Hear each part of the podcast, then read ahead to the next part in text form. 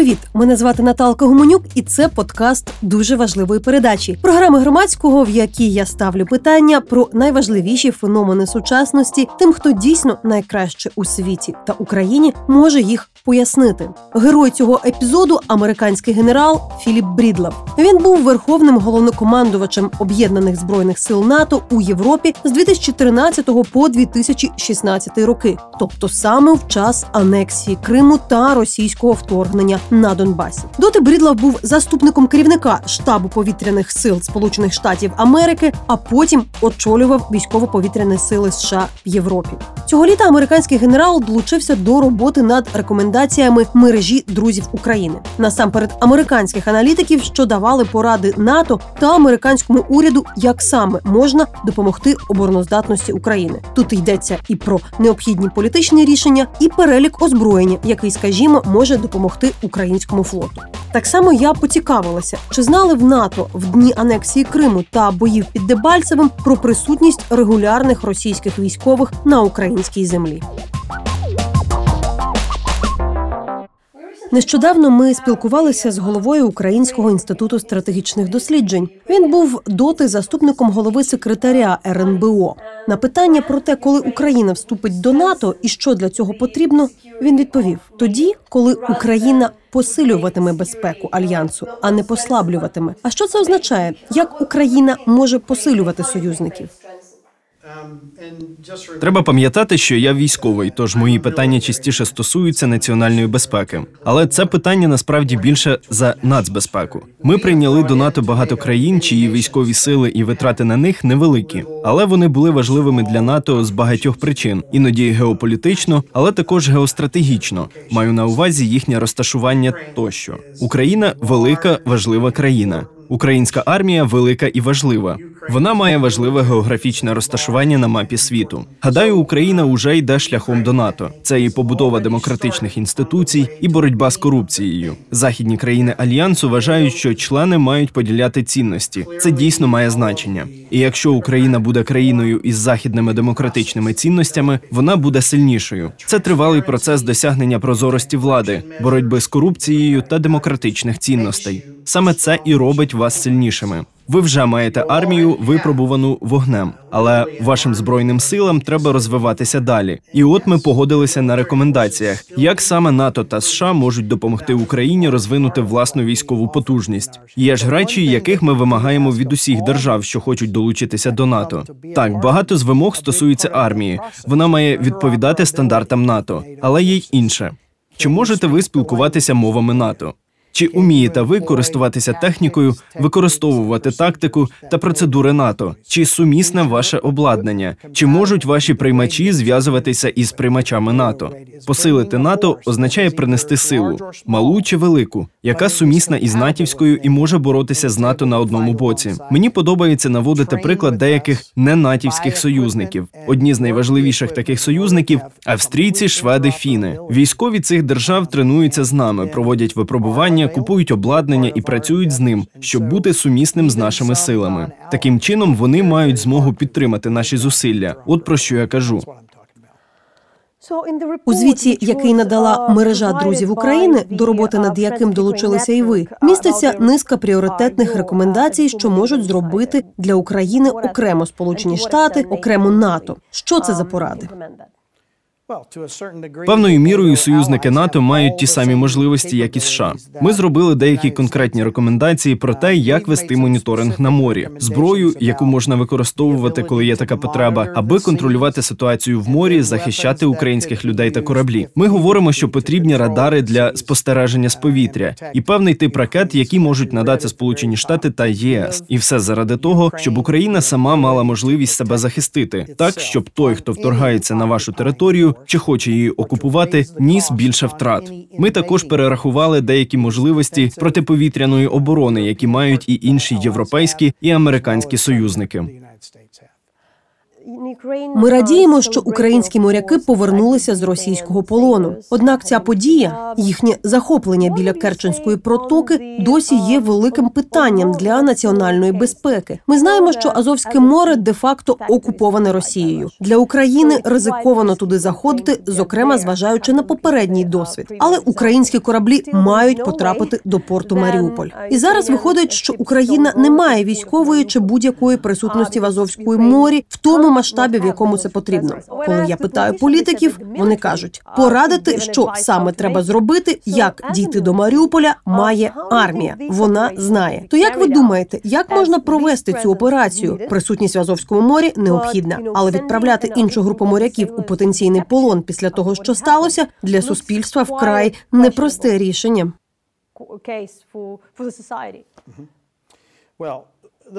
Насамперед, чому ми чекаємо, що українці мають впоратися із цим самостійно? У великих держав є потужні сили на морі. Взагалі, частина їхньої місії забезпечити свободу навігації у міжнародних водах світу. Чи розглядаємо ми Азовське море як міжнародні води, яке ділить більше ніж одна країна? Звісно, так. Маріуполь і ще деякі ваші порти дуже важливі. Ваша торгівля залежить від них. Один із ваших урядовців сказав, що треба звернути увагу на те, що в Чорному морі біля Керчі та в інших місцях постійно мають бути міжнародні морські сили. Це дійсно так, адже ми усі зацікавлені у тому, щоб ви могли вільно пересуватися на цих водах, вести торгівлю з усім світом, бо від цього залежить фінансове благополуччя вашої країни. Я би хотіла уточнити, а як саме має відбуватися ця операція, і наскільки вона можлива? Складно собі уявити, що міжнародні кораблі будуть підтримувати український флот, оскільки Україна не є членом НАТО. Тут буде у нагоді приклад боротьби із сомалійськими піратами на африканському узбережжі. Йдеться не про країну НАТО, чи не так? Тоді як Аденською затокою йдуть як кораблі НАТО, так і судна інших держав. Захоплення сомалійськими піратами суден стало настільки небезпечним, що ЄС і США об'єдналися і провели операцію. На суші переважно це була відповідальність ЄС, а на морі здебільшого НАТО. І кількість захоплень зменшилась. НАТО допомагає країнам, які не є її членами. Важливо, щоб Україна змогла заявити НАТО, ЄС та іншим. Ця свобода навігації важлива вам так само, як і нам. Ми маємо проблему міжнародного рівня, що стосується порушення кордону і свободи переміщення в Азовському морі та Карчинській протоці. І якщо політична держава вирішить це зробити, то можу гарантувати, що і військові приєднаються. Попередній досвід показує, що це зробити вкрай складно, тому що в Чорному та Азовському морях перебуває російський флот. І щоразу, коли американські кораблі входять до Чорного моря, з'являються новини про ескалацію. Я би з вами трохи посперечався. Я пішов у відставку три роки тому, а до того був на посаді також три роки. Так от до того, 7-8 років тому, наша присутність у Чорному морі була геть незначною. Коли в Чорному морі виникли проблеми, я також додам, що і в Середземноморському армія та воєнно-морський флот США вирішили розмістити чотири найновіші, найбільш спроможні есмінці на спільній військово-морській базі рота в Іспанії, щоб мати постійну присутність у Середземному і періодичну присутність у Чорному морі. І ці міноносці, а це внесок Сполучених Штатів у НАТО. Вони також заходили у води Чорного моря. Так, росіяни можуть це сприймати як виклик. Кораблі перебувають у міжнародних водах. Попри це, Росія вважає, що вони перебувають надто близько до Криму. Я думаю, що ми вже робимо те, що ви сказали. Флот Сполучених Штатів не може одноосібно мати постійну щоденну присутність на Чорному морі. Час від часу ми заходимо у ці води. До речі, не так вже й рідко. Ми використовуємо наявність цих чотирьох дуже потужних міноносців. Але ми мали б заохотити інші країни-члени альянсу, щоб і вони були присутні у Чорному морі, коли там немає кораблів США. А якою може бути роль Туреччини як іншої потужної сили у Чорному морі, і так само країни-члена НАТО? Туреччина украй важлива, і на це є багато причин. Перша конвенція Монтре, що регламентує правила транзиту кораблів Чорним морем. Туреччина упродовж років є відповідальним міжнародним партнером. Часом ми хочемо більшого, а вони нам кажуть ні, саме тому, що дотримуються угод. Туреччина контролює доступ до Чорного моря, а нам потрібен справедливий незалежний арбітр щодо дотримання міжнародного морського права. По-друге, Туреччина головна морська сила на Чорному морі. Вона має потужний військовий флот, і він також є частиною сил, що гарантують там свободу навігації.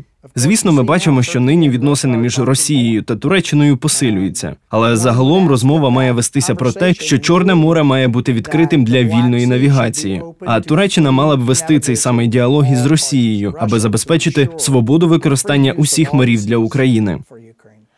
Слово Джевелін, назва протитанкового ракетного комплексу, стала відома багатьом українцям, які і гадки про таке обладнання не мали до війни.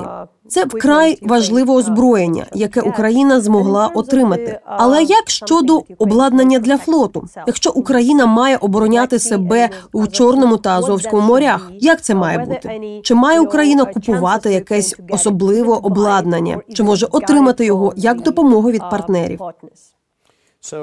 У звіті, який ми підготували щодо підтримки України, йдеться про те, що перше, що потрібно для контролю над морськими водами, чітке розуміння, що там відбувається. Ми говоримо про радари, які дозволяють армії і флоту бачити, що відбувається, зокрема, чи є там російські військові сили, чи хтось інший. Ну і звісно, якщо ви бачите, що там є загроза, ви маєте змогу цілитися по ній. Тому у цих рекомендаціях ми говоримо про потребу ракетної системи берегової оборони. Це дає змогу влучно бити у ціль.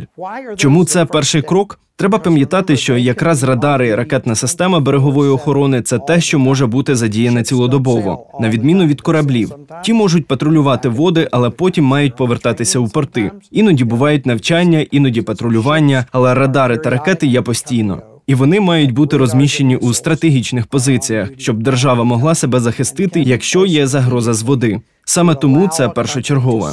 Ви питаєте, як змінити кораблі, що з ними робити? Наскільки я знаю, нині у США є два військові кораблі, які перебувають на ремонті. Україна займається тим, щоб вони прибули сюди.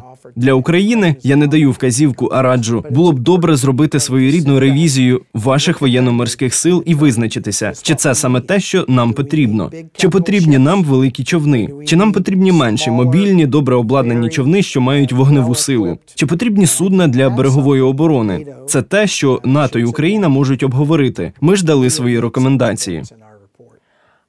А наскільки важливі для України ці самі джавеліни? А інколи довго говорять, вони нам потрібні, вони нам потрібні. Але коли ми їх отримуємо, про це вже ніби не пам'ятають. Є ті, хто вважає, що саме завдяки джавелінам великі радянські танки відійшли з території ураження, тож вони вже ефективні. Що вони означають? Це те, що ми знову зазначили в переліку порад потенційному загарбнику або ж чинному окупанту у нинішніх умовах протистоятиме дуже потужна зброя. Це змінює їхні прорахунки і те, скільки сил потрібно їм. Вони тепер знають, якщо виведуть танки, можуть їх втратити. Нині ми маємо нового міністра оборони, дійсно цивільну людину, а не колишнього генерала, який просто зняв погони. Водночас ми отримуємо чимало порад, рекомендацій, що можна зробити, аби посилити українську армію. Але маємо зізнатися, що багато що залежить не від обладнання й озброєння, а від реформи армії. Так, незалежна держава сама вирішує, що їй робити. Але якщо надавати професійну пораду новому міністру оборони, якою б вона була. А на що звертати увагу нам, людям, які слідкують за роботою уряду? Наше завдання робити так, аби той був підзвітним, бачити можливості для покращення, що нині найважливіше для української армії, для армії держави, яка хоче стати членом НАТО. Я казав це раніше. Може звучати грубо, але скажу це знову тут, перебуваючи в Україні. Найперше і найголовніше завдання для усіх пострадянських армій та армії Варшавського блоку позбутися того менталітету. Ми не воюємо і не думаємо так, як це було колись. Не за тим принципом підвищуємо звання і так далі. Ті нові принципи, за яким воює сучасна армія, як організоване забезпечення, як відбувається підтримка артилерії, повітряних сил та флоту, це все нові концепти, і вони геть інші. Я вважаю, що це на пострадянських теренах найважче. Перша битва у голові, а не під час військових навчань. Треба визначитися, що ви більше не будете думати радянськими термінами, не будете надавати звання військовим так, як це було у радянські часи. Не будете вести своє планування, забезпечення так, як це було в СРСР. Нині ми думаємо по західному, наскільки прицільно ми стріляємо, яка наша розвідка, як ми маневруємо, як входимо в контакт із супротивником і стріляємо. Це геть різні концепти. А чи можете навести приклад? Бо якісь речі для багатьох є просто нормальними, звичними.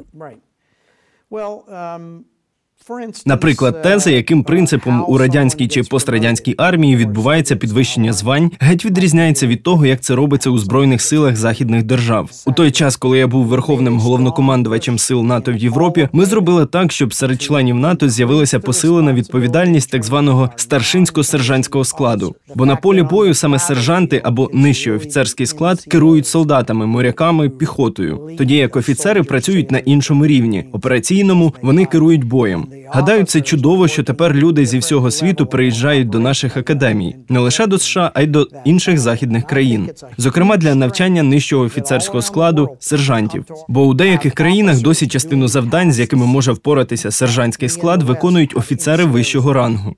Більшість збройних сил західних держав пройшли великий шлях, аби створити професійні армії. У нас більше немає військового призову. Ми думаємо, що краще взяти на службу молоду жінку, яка дуже здібна у чомусь. Їй треба дати можливість тренуватися, навчатися, мати мотивацію, щоб залишитися в армії якомога довше. Ми напрацьовуємо досвід. У нас не має бути такого, щоб люди служили три роки і йшли геть. Ми знову тренували нових, які знову йдуть ще через три роки. Так ми ніколи не зможемо утримати солдата на 15 років років, щоб вони ставали кращими і кращими. От ця можливість мислити категоріями професійної армії, яка добре освічена, ставиться з повагою до тих, хто перебуває на службі, допомагає їхнім родинам, щоб військові лишалися на службі якомога довше. Це і є справжня зміна свідомості. Як ви оцінюєте російську армію? Бо іноді ми чуємо стереотипи про все застаріле, не надто професійне і радянське. З іншого боку, є й експерти, які наполягають, що та дуже змінилася, скажімо, стала більш мобільною. Існує певна децентралізація рішень, і це зробило російські збройні сили більш зброєздатними. Я чимало разів казав, що російські збройні сили розумні і вміють адаптовуватися. Якщо ми думаємо, що це не так, тоді ми в халепі. Варто подивитися на конфлікт 2008 року у Грузії. Тоді вони фактично перемогли завдяки своїй численності розміру. Хоча на той час мали великі проблеми із повітряною обороною і вогневими можливостями, тобто перемогли завдяки кількості, а не умінням. Але вони винесли із цього урок. Тож, коли росіяни вторглися до Криму, вони вже суттєво трансформувалися. Потужне використання цифрових технологій, розумні операції щодо відрізання каналів комунікації. Вони могли владнати чимало проблем, з якими стикнулися у Грузії. Хоча й у Криму не все йшло ідеально. Вони хотіли приховати той факт своєї присутності. Згадайте про так званих зелених чоловічків, що твердили, буцімто вони не російські війська. Згодом вони мали визнати, що вони росіяни, от тільки добровольці, що приїхали на свята. Згадайте, як таке сказало їхнє керівництво. Тож і в Криму є речі, що не зовсім спрацювали. Але коли вони вторглися до Донбасу, то були ще сильнішими. Є одна річ, яку побачив весь світ, і це те, чого нас навчили наші солдати. Як російські війська використовували літальні апарати дистанційного керування чи дрони, називайте як хочете. Вони стежили за тим, що показує дрон, і ця інформація була доступна тим, хто керує градами. Ця нова система, яку створили росіяни, призвела до значних утрат загибелі серед українських військових за перші півтора року конфлікту. Так, ми навчилися це робити насамперед під час війни в Афганістані, тоді, коли ми могли знайти маленькі групи Талібану і цілитися в них завдяки нашим дронам. Ми це робили вже 20 років. Але росіяни нині вчаться і адаптуються. До цього треба ставитися із повагою. Вони змогли вибудувати цей вбивчий ланцюжок, який завдав чималих втрат українським військовим. Як мені пояснили, фактично майже цілий батальйон українських солдатів був знешкоджений під час битви під Дебальцевим. Російська армія посилюється після кожного нового конфлікту, і вони стали ще сильнішими в Сирії. Ви пам'ятаєте день, коли Росія окупувала Крим? Як ви про це дізналися? І що тоді подумали? Моє найбільше розчарування щодо Криму і певною мірою щодо Донбасу полягає у тому, що у часи холодної війни ми на заході мали дуже цілісний, конкретний і детальний набір розвідувальних можливостей, які були сфокусовані на Росії. Ми добре розуміли тактичну ситуацію, були у курсі того, як діятимуть, маневруватимуть оперативні групи. Але що тоді сталося? Упала стіна, радянський союз розвалився, і ми перестали слідкувати за Росією. На те були причини. Потім була одна війна в Ірації, друга війна в Ірації, Афганістан. Усі розвідницькі потужності були зміщені з Росії на ті країни, де воювали наші солдати. Так ми втратили контакти з операційним та тактичним рівнем російських військ. Ми і досі маємо хорошу розвідку щодо їхніх атомних потужностей, але ми втратили контакт. Отож, ми були здивовані. Ми мали розуміння, що щось відбувається. А за кілька днів до того ми бачили, що їхні війська війська щось там роблять. Але ще 20 років до того ми б знали, де перебуває кожен із цих батальйонів і куди саме той прямує. А що ви думали, коли бачили ці новини? Ми жили в часі відносного миру в Європі. У нас були проблеми, які ми вирішували. Але великих воєн у Європі не було вже протягом 70 років. Ми не очікували того, що така важлива країна, як Росія, використає свою армію, щоб порушити міжнародно визнані кордони. Росія зробила це, щоб захопити український Крим. Ми цього не приймаємо, не визнаємо. Але є факт: Росія окупувала Крим. Через кілька місяців після того Росія підвела збройні сили до кордону і використала свою армію, щоб вторгнутися в Україну. Це було несподівано. Ми думали, що використання військової потужності для того, щоб змінити міжнародно визнані кордони, великою державою більше неможливе. Виявилося, що у випадку Росії це актуально.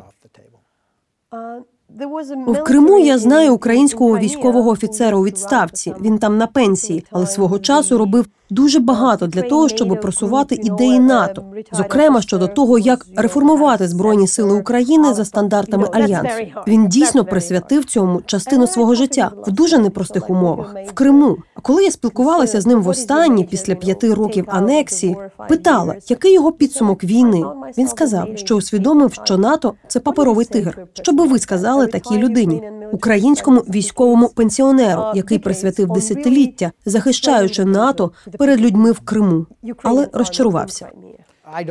Я не знайомий із цією людиною, але вдячний йому за його службу від імені НАТО. НАТО це не лише військова, але й політична організація. І коли є політичне рішення, іди зроби щось. Це не паперовий тигр. Якщо подивитися на операцію в Косово, операції проти сомалійських піратів, боротьбу проти Аль-Каїди та Талібану в Афганістані, це були гарні військові операції. Хоча, певно, не такі вже й успішні з політичної точки зору. Чи скажімо, якщо дивитися на те, що сталося в Лівії, коли політичні лідери НАТО кажуть піди і зроби, це не паперовий тигр. Українці не розуміли, чому тоді так довго треба було доводити заходу, що в Криму є російські війська. Навіщо було гаяти час? Ми знали, що російські війська є у Криму із моменту, коли вони перетнули кордон. А на Донбасі? Так. Пам'ятаємо, що НАТО це союз із 29 держав, і НАТО не зробить нічого без згоди усіх країн. Ось так це працює. Повірте мені, ми знали, ким були ті хлопці від самого початку. Тож вам не потрібні були інші докази. Були країни-члени, які не приймали дані нашої розвідки, хоча ми знали, ким вони були. Як ви ставитеся до мінських угод, що Україна може з ними зробити? Вони були підписані в момент битви під Дебальцевим, коли російські війська вже були на території України. І я думаю, що ви також знали, що вони там були. А вже ж знали? Так, ми знали. Але замість того, щоб пригадувати ту мить, я б сказав, що нині є люди, які дуже важко працюють над тим, щоб використати мінські домовленості та нормандський формат, аби просунутися у вирішенні конфлікту. Але ми не просуваємося. Це просто не працює. Головна мета мінських домовленостей відновити міжнародно визнані кордони України. Думаєте, ми досягли якогось прогресу у цьому? Контролю над кордоном ми й досі не маємо.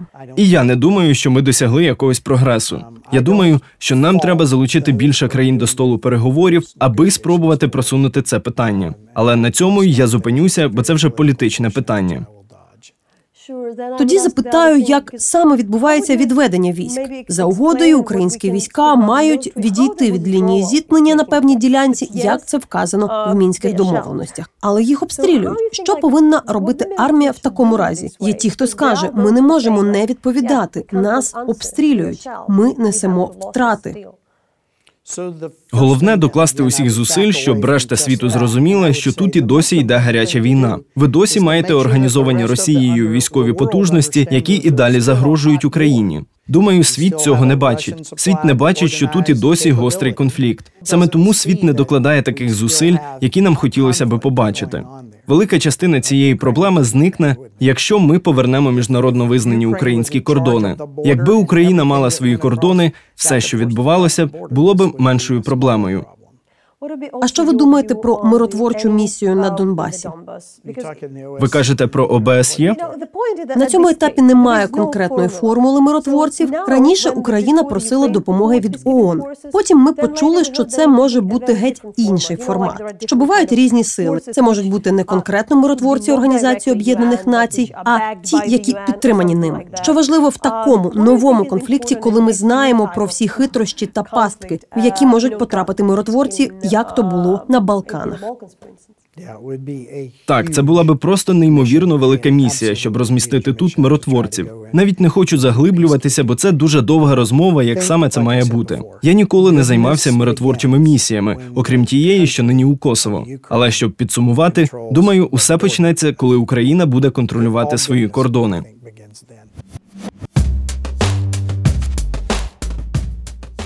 Це була дуже важлива передача. Підписуйтеся на наш подкаст і чекайте на наступний епізод. Так само слідкуйте за дуже важливою передачею на Ютуб каналі громадського та читайте тексти на сайті громадське.ua.